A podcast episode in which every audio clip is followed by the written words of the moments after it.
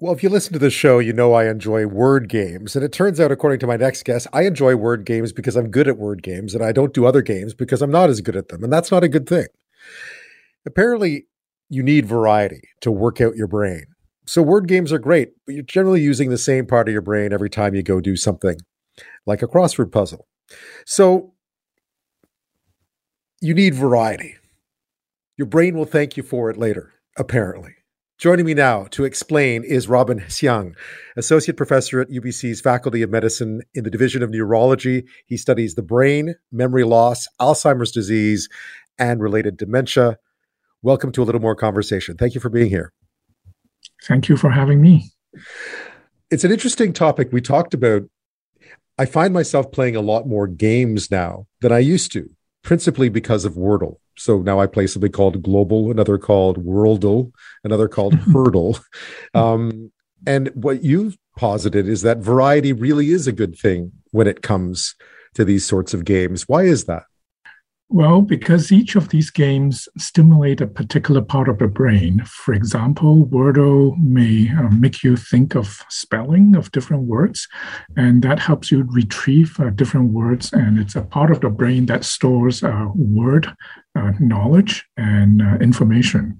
So by playing that game, it stimulates that part of the brain.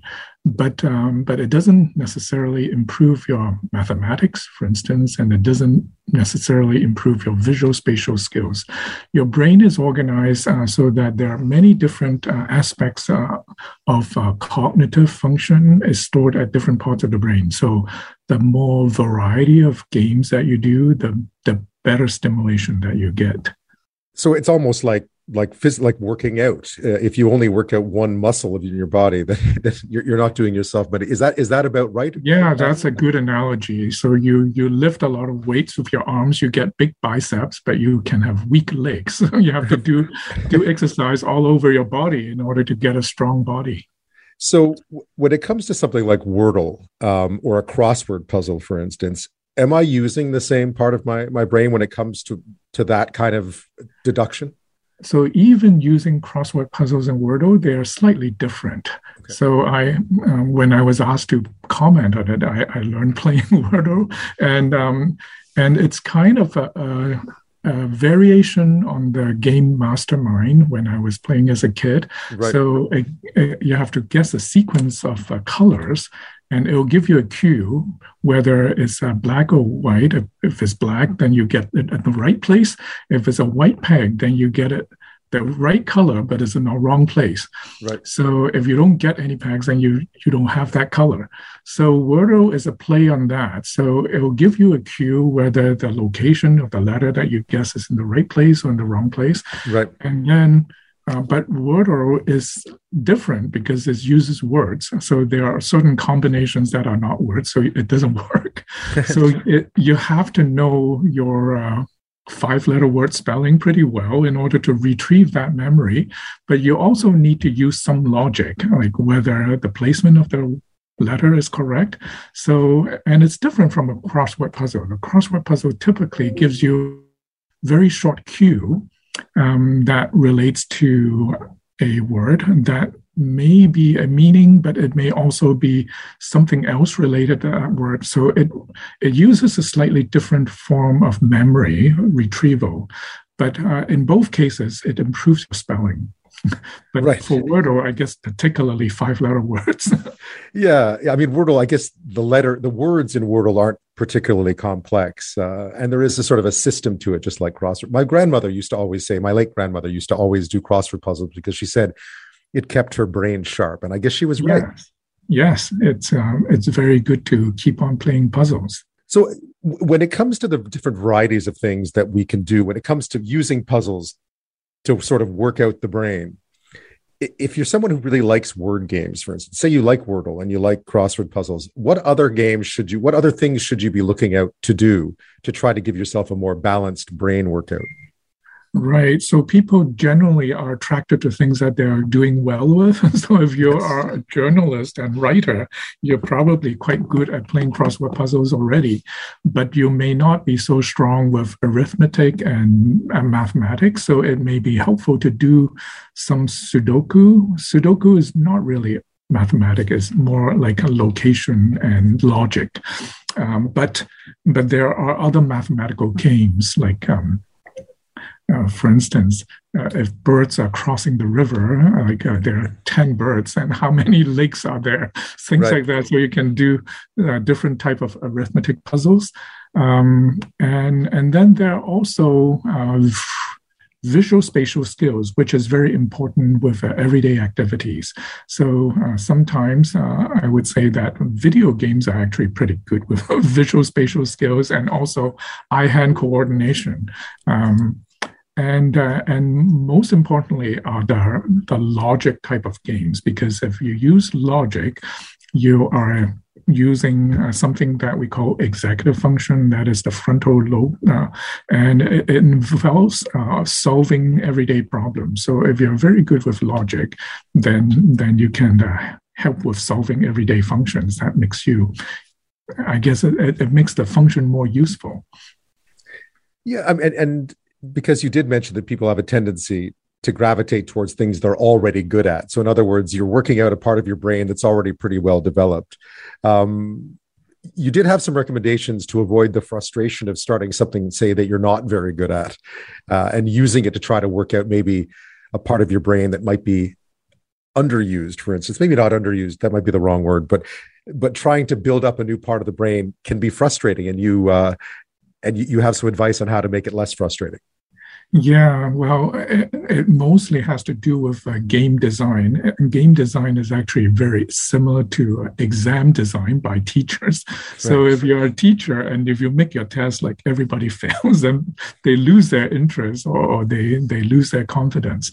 Um, but if it's very easy and everybody get hundred percent, then it's too simple and they they get bored. So um, game actually video games designers know that and uh, the sweet part is about 75% success rate. So you get up about three or four three out of four times right and then uh, one out of four times you get it wrong. And and that will stimulate you. You will figure out why did you get it wrong that time or or why didn't you solve the puzzle?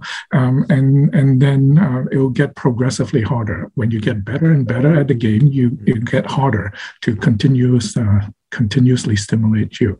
Um, so yeah so if you are not very good at a certain type of games for instance arithmetic mm-hmm. then start with something simpler like do the easy ones first and when you get good at the easy ones then go for the harder ones just like any other skills that you learn you have to start from the easy and then work up to the hard ones you've written that in fact and you obviously are an ex you know you study dementia, um, you've written that this, in fact, can have really beneficial or beneficial consequences for people when it comes to uh, warding off cognitive decline. Right. So this builds on the uh, cognitive reserve theory. So, um, uh, well, my, my main job is study dementia and um, cognitive impairment and how to ward that off and how to treat it. And we know that brain cells uh, although are a bit resilient, but once you lose them, um, even if you gain new ones, you have lost the connection. That's what we call synapses, the connection between brain cells. And that is um, how we learn. When we learn something new, uh, we make more connections between brain cells. So by developing more connections, learning more things, and uh, keeping your brain functioning, you keep these connections alive. So when you need to retrieve the information, it becomes very efficient. And in order to do that, you need a healthy brain. So um, the best way to ward off dementia is actually learn many new things while your brain is normal. And when people start to develop cognitive impairment and early stages of dementia, um, we still want them to stimulate their brain, but if we force them to do something that they are already not very good at, for instance, if people have early stage Alzheimer's, their short term memory is very bad. Um, but if you force them to learn like a, a list of 12 words or a lot of memory information, they are having a lot of difficulty and that can be frustrating. So um, sometimes uh, uh, overly forcing them to do things could be uh, detrimental to their health and, and their well-being.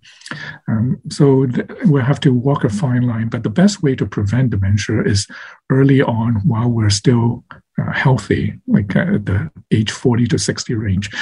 Actually the, the younger the better. It, um, learning different games and puzzles also help the developing brain. So it's actually very good for kids to play a wide variety of puzzles while they're developing because it helps them to learn many different functions I'm speaking with Robin Hsiung, Associate Professor in UBC's Faculty of Medicine's Division of Neurology. He studies the brain, memory loss, Alzheimer's disease, and related dementia. We're talking about the benefits of doing puzzles, not just Wordle, but a whole range of puzzles to try to work out the brain, to keep the brain in good shape. After this, we'll talk a bit more about that whole idea of it's better to start young um, and how to make yourself time and what you should be looking for. Uh, how much time do you need to spend?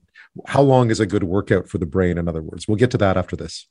I'm back with Robin Hsiung, Associate Professor in UBC's Faculty of Medicine's Division of Neurology. We've been talking about the benefits of playing games. This was inspired, of course, by the vast popularity of Wordle and all its many offshoots, uh, including ones that I play, such as Worldle, Globle, Hurdle, uh, and many others, if you have tried those yet. Uh, you were talking uh, before the break about uh, about starting young and I'm wondering what kind of time should one devote? Um, everyone knows sort of, you know, an hour at the gym is okay. Some people know that people spend longer than that. Some people will know even just a bit of exercise is good for you. How much time should you spend if you want to start young and keep your brain in good shape? How much time should you should you spend sort of figuring, you know, at least devoted to things like games?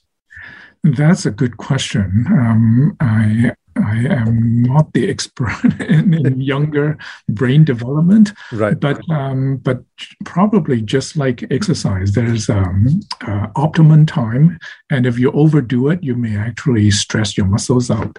So um, most uh, games, um, they can probably keep your attention for a good 20 to 30 minutes, um, and then you get a break um, and then move on uh, or, or come back later if you have difficulty.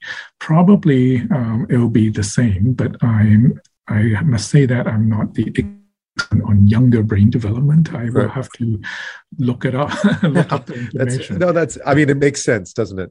Um, we have an aging population, obviously, in Canada this is we've talked about this a lot in terms of what impact it will have on on on things such as dementia in in the coming years. Um, I, I suppose from where you sit, it must be very important that younger people, as you mentioned, forty to sixty, are acutely aware of of the sort of, of what one can do to try to ward off, or at least try to do what you can to uh, to to prevent cognitive decline. Yes, um, so that's the, a lot of the research data is showing that um, there are a number of risk factors that are linked to dementia, um, other than the cognitive reserve, like how good your brain function is. There are a lot of uh, medical risk factors like high blood pressure, diabetes, high cholesterol, overweight, things like that, and it probably help um, to prevent the disease, you have to start thinking about it 20 years before your disease onset. So, to prevent dementia to come on at age 70, you have to start looking at your risk factors at around age 40 to 50 to try and uh, keep your blood pressure well controlled, uh, avoid high cholesterol. Uh, if you have diabetes, that needs to be controlled, things like that. And um, that really helps to prevent the later onset dementia. Mind you, there are still people who are perfectly healthy, but they still get dementia. And some of those are probably due to genetic factors. And uh, unfortunately, some of the genetic factors are not modifiable. So um, uh, we're still working hard on trying to find a treatment for those patients.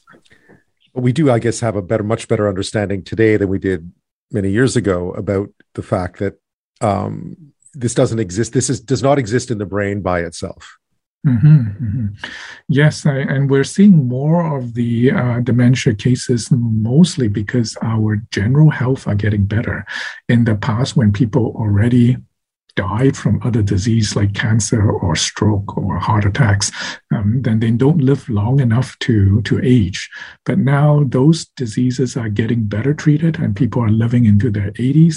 Then we're seeing more and more of these cases. And we have um, we're now trying to ward off dementia um, in order to to lead the best life that we can live. Absolutely. Um, have we taken it? I mean, I know that we read quite a bit about it. Uh, certainly, as the baby boomers, the the uh, traditionally the largest population cohort head into their into their 70s and their 80s. I imagine we'll be talking about this a lot more. But are we, as a society, taking the the risks of dementia seriously enough yet?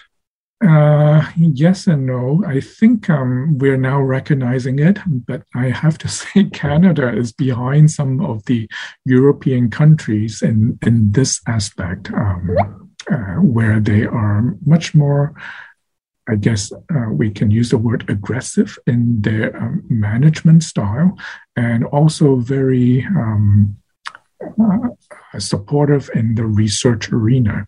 Um, so, um, Canada, we are kind of following behind. We do have great researchers. I have a lot of uh, Canadian colleagues who provide a lot of um, advances in, in, learning about the disease. Uh, but from a funding point of view, uh, we're not so strong. And also in the care point of view, um, Canada is not as well coordinated and prepared as other countries.